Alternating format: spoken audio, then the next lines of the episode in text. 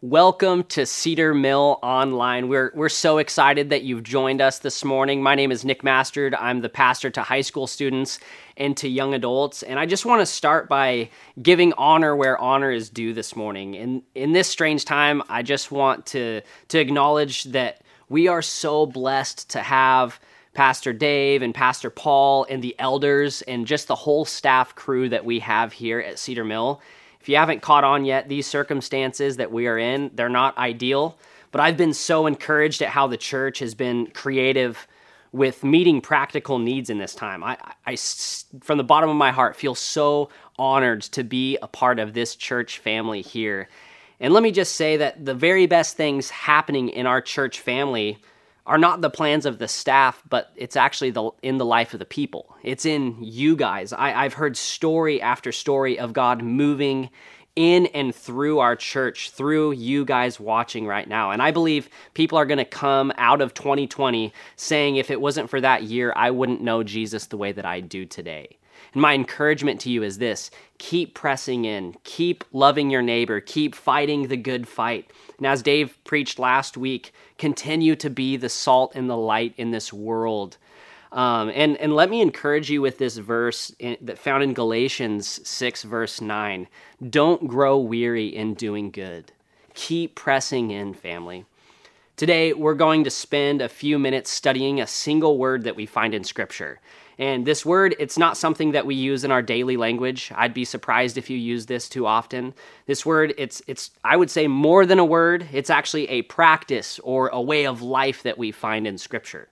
And this word or this lifestyle or this concept that I want to converse with you about today is Selah. Selah. It's a word that we find 74 times in Scripture, and 71 of those times is found in the book of Psalms. And scholars can't seem to narrow this word down to one specific meaning. It seems to have several root words and several references and meanings. But I believe this word or this concept or practice is actually prophetic to the day and age in which we live.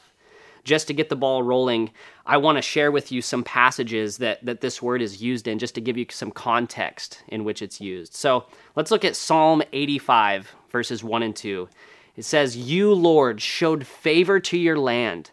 You restored the fortunes of Jacob. You forgave the iniquity of your people and covered all their sins." Selah.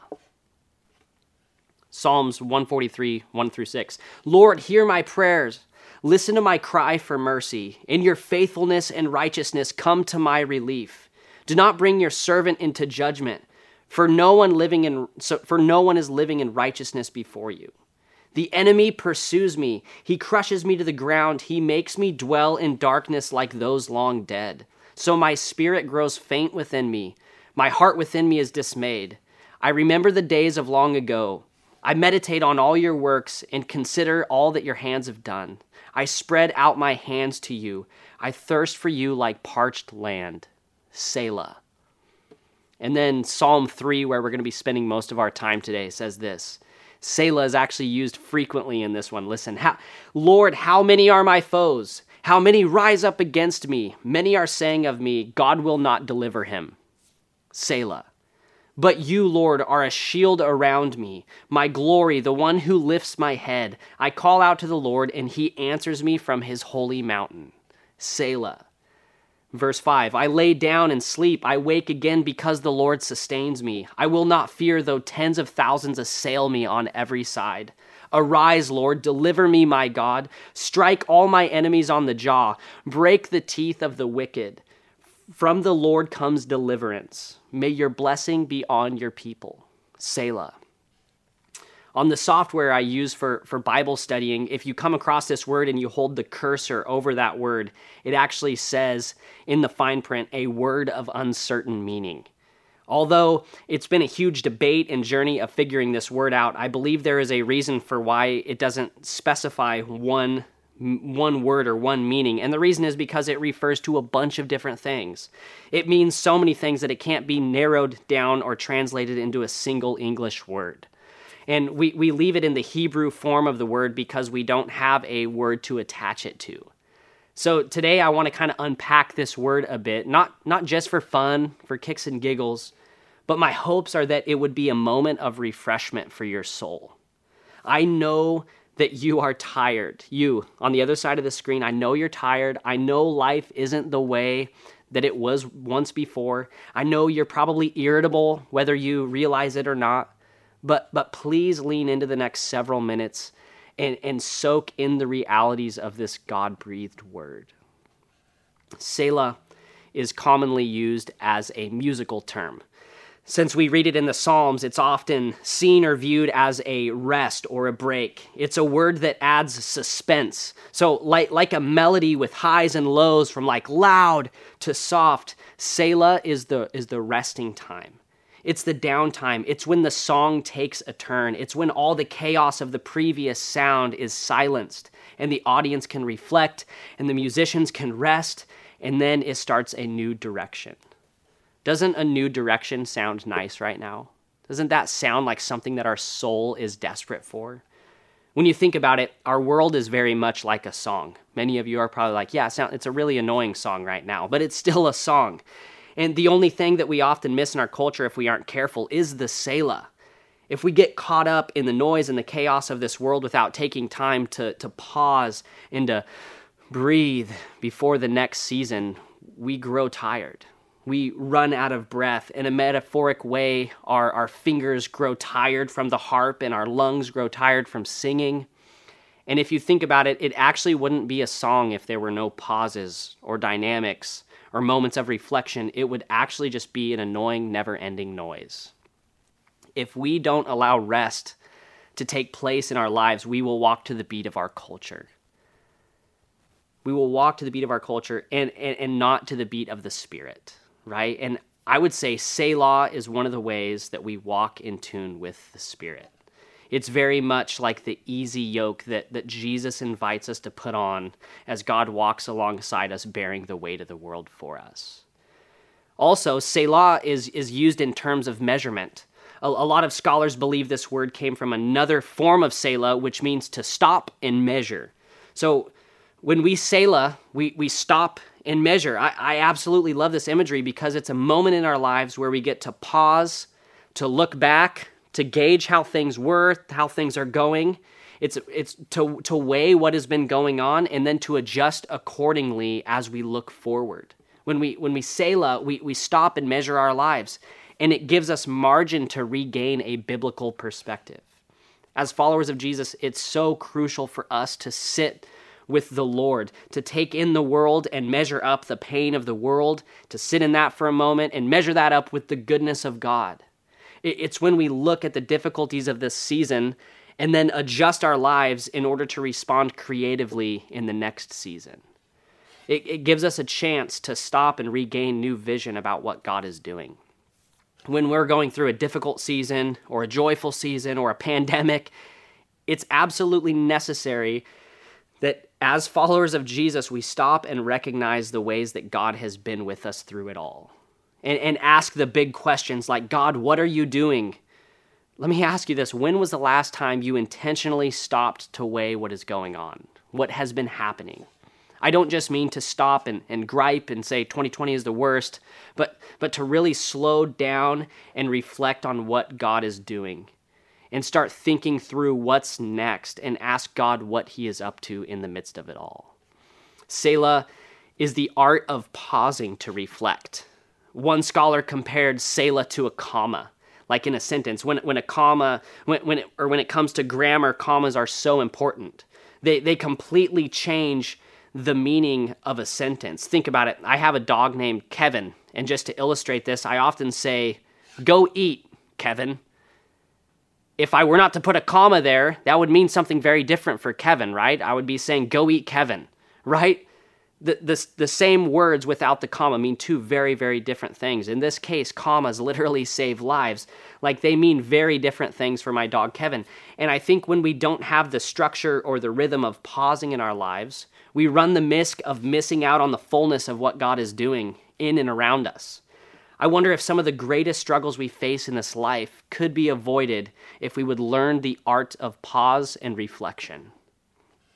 I heard a story recently that I want to share, And I want to preface that this is speculation. There is truth to it, but there are also many other circumstances involved in this story. But one author was writing about the differences between World War II and Vietnam. And this author was explaining the differences between the transition that they both experienced when going back to real life and the effects that it had on them. When World War II ended, soldiers had months to process the war as they were anticipating a reunion with their family. And because they were on ships, they were sailing, they were in a sense forced into a time of Selah, a forced time to reflect and process, a time to laugh and cry, a time to regain vision and perspective, a time to measure and adjust, a time to spend time with those that they were at war with, a time to look at the ocean and to contemplate. In Vietnam, due to the airplane and many other factors, soldiers were actually back to normal life in a matter of moments. This author connected the effects of having time to reflect and process things individually and in community and the impact that it has on a person. A time to process and reflect can have huge effects in our lives. Experiencing a difficult season of life without the proper reflection time can have drastic effects on our lives. We need a structure of rest and reflection. And that's what Selah does. Selah actually gives our lives some structure. And structure causes us to grow and thrive. If you know anything about grapevines, they actually seek out and grow towards structure. It's in their nature to grow and move towards a structure of some sort because they somehow know that they cannot support themselves without a structure. A grapevine understands that without structure, it will not flourish. And God has created us similarly. Jesus actually says, if you remain in me and I in you, you will produce fruit. Selah gives us structure to remain in Christ like we were created to. We can only remain in Christ when we give ourselves time to stop and reflect and allow Him to be the support our lives are in need of. Producing fruit in our lives isn't about trying really hard. I heard it this way: a fruitful life is a byproduct of the right work, not necessarily just really, really hard work. That's why we have what is called spiritual disciplines. Selah, much like a spiritual discipline, it gives us structure to grow and to flourish. And I would say, to narrow it down in short, Selah invites us to make room for God.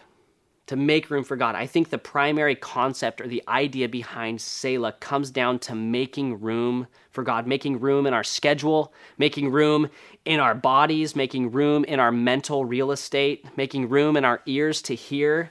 Our society in so many ways lacks the ability to create margin. Yes, we were forced to slow down, but I think many of us at this point, we have found other things to distract ourselves with. And with the little margin that we have, we're tempted to kind of oversaturate it all with the noise of the culture or to just remain in a state of frustration or irritability. And I think that the church, we have a calling to rebel against that, against the patterns of the world. We need to rebel against the temperature of life that the world sets for us. We need to be people who choose to make room in our lives where we actually open ourselves up to the realities of God in ways that we otherwise would be unaware of. When we Selah, we actually gain a proper perspective. When we Selah, we regain a biblical understanding of the situation in front of us. When we pause and we come face to face with God, we come out the other side reminded of who God is. We come out thinking, that's the God who's in control. Oh yeah, He will never leave me or forsake me. How could I have forgot that? We come out the other side reminded that He has already defeated sin and death. We're seeing a lot of that these days, sin and death. But we come back to the reality, oh, He has defeated that. One of the greatest ways we combat the chaos of this world is by stopping and regaining a kingdom perspective. Fixing our attention on God by resting and breathing in the realities of God in the midst of our broken world. I think there would be nothing more powerful in our lives than learning the art of thinking and speaking the truths of God into our current situation. You got to see this shift in Psalm 3. David in the Psalm, he begins with one perspective and he ends with a completely different perspective. He processes things, he rests, he reflects, he refocuses, and listen how this Psalm shifts gears. in Psalm chapter 3, verse 1. Listen to this. Lord, how many are my foes? How many rise against me? Many are saying of me, God will not deliver him. There's people taunting him. He has enemies after him. Then it says, Selah. He stops. He pauses. He reflects. He takes a deep breath. He focuses on God. Verse 3, but you, Lord, listen to the shift here. But you, Lord, you're my shield, my glory, the one who lifts my head. I call out to the Lord, and he answers me from his holy mountain. He's reminded of who God is. Then it says, Selah. He sits in that for a moment and reflects. Oh, yeah, God, that's who you are. Pauses, reflects. Verse 5, I lay down and sleep. I wake up again because the Lord sustains me. I will not fear, though tens of thousands assail me on every side. That sounds very different from the beginning of this, right? Arise, Lord, deliver me, my God. Strike all my enemies on the jaw. And then he gets kind of like, he gets a little big-chested here. He's like, break the teeth of the wicked. From the Lord comes deliverance. May your blessings be on your people. Selah. He sits in that. He pauses. He reflects. He rejoices. This psalm begins with sheer panic, and it ends with confidence that victory will be had. That's the power of Selah. That he believed that deliverance is on the way, that God blesses his people, that triumph is on the horizon, regardless of the foes that surround him. Friends, let me ask you, what area of life are you desperate for a new perspective? What area of life do you need a new vision? Where do you need to pause and regain direction? Where do you need to look back and adjust accordingly? At CIY, the high school camp that we attend every summer, we practice this every morning this last summer, and it was probably one of the best practices I've ever seen our students engage in. There were 3,000 students, and every morning across the entire campus, it was completely silent with all the students practicing this. And they turned Selah into kind of an acronym, and they explained it this way. So Selah, S-E-L-A-H, stop, exhale, look, ask, and hear. So stop everything you're doing. Stop what you're doing. Put your phone down. Slow your mind down. Stop your chaotic world for a moment. This might be the hardest part. And then exhale. Take a deep breath.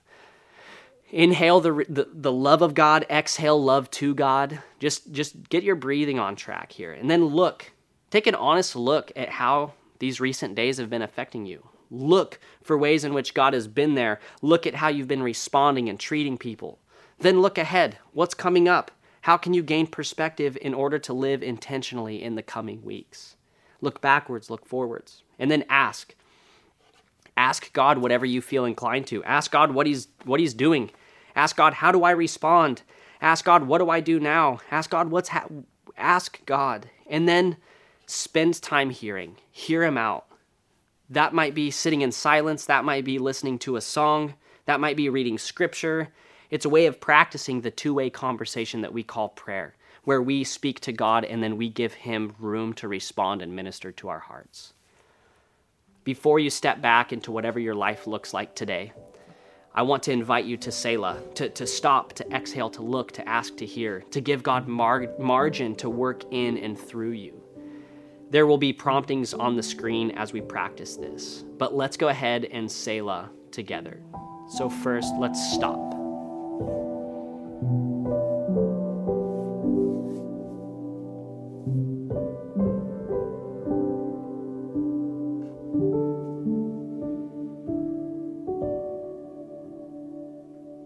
Exhale.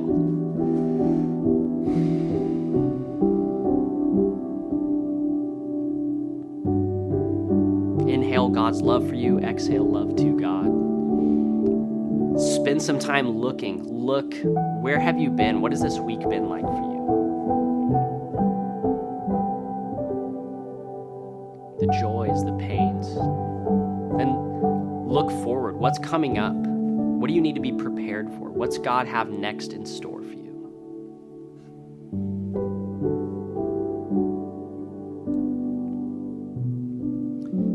Then ask God some questions. What are some things that you're wondering? What's going on in your mind? Feel free to ask God anything. There's nothing that's out off limits for God to ask him. So go ahead and ask God some questions.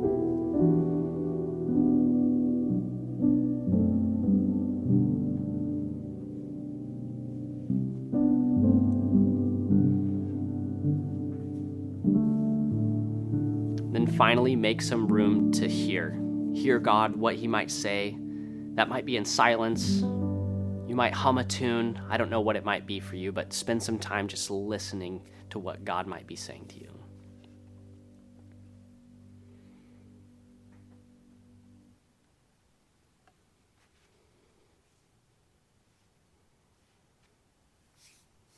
I pray that this was a refreshing time for you.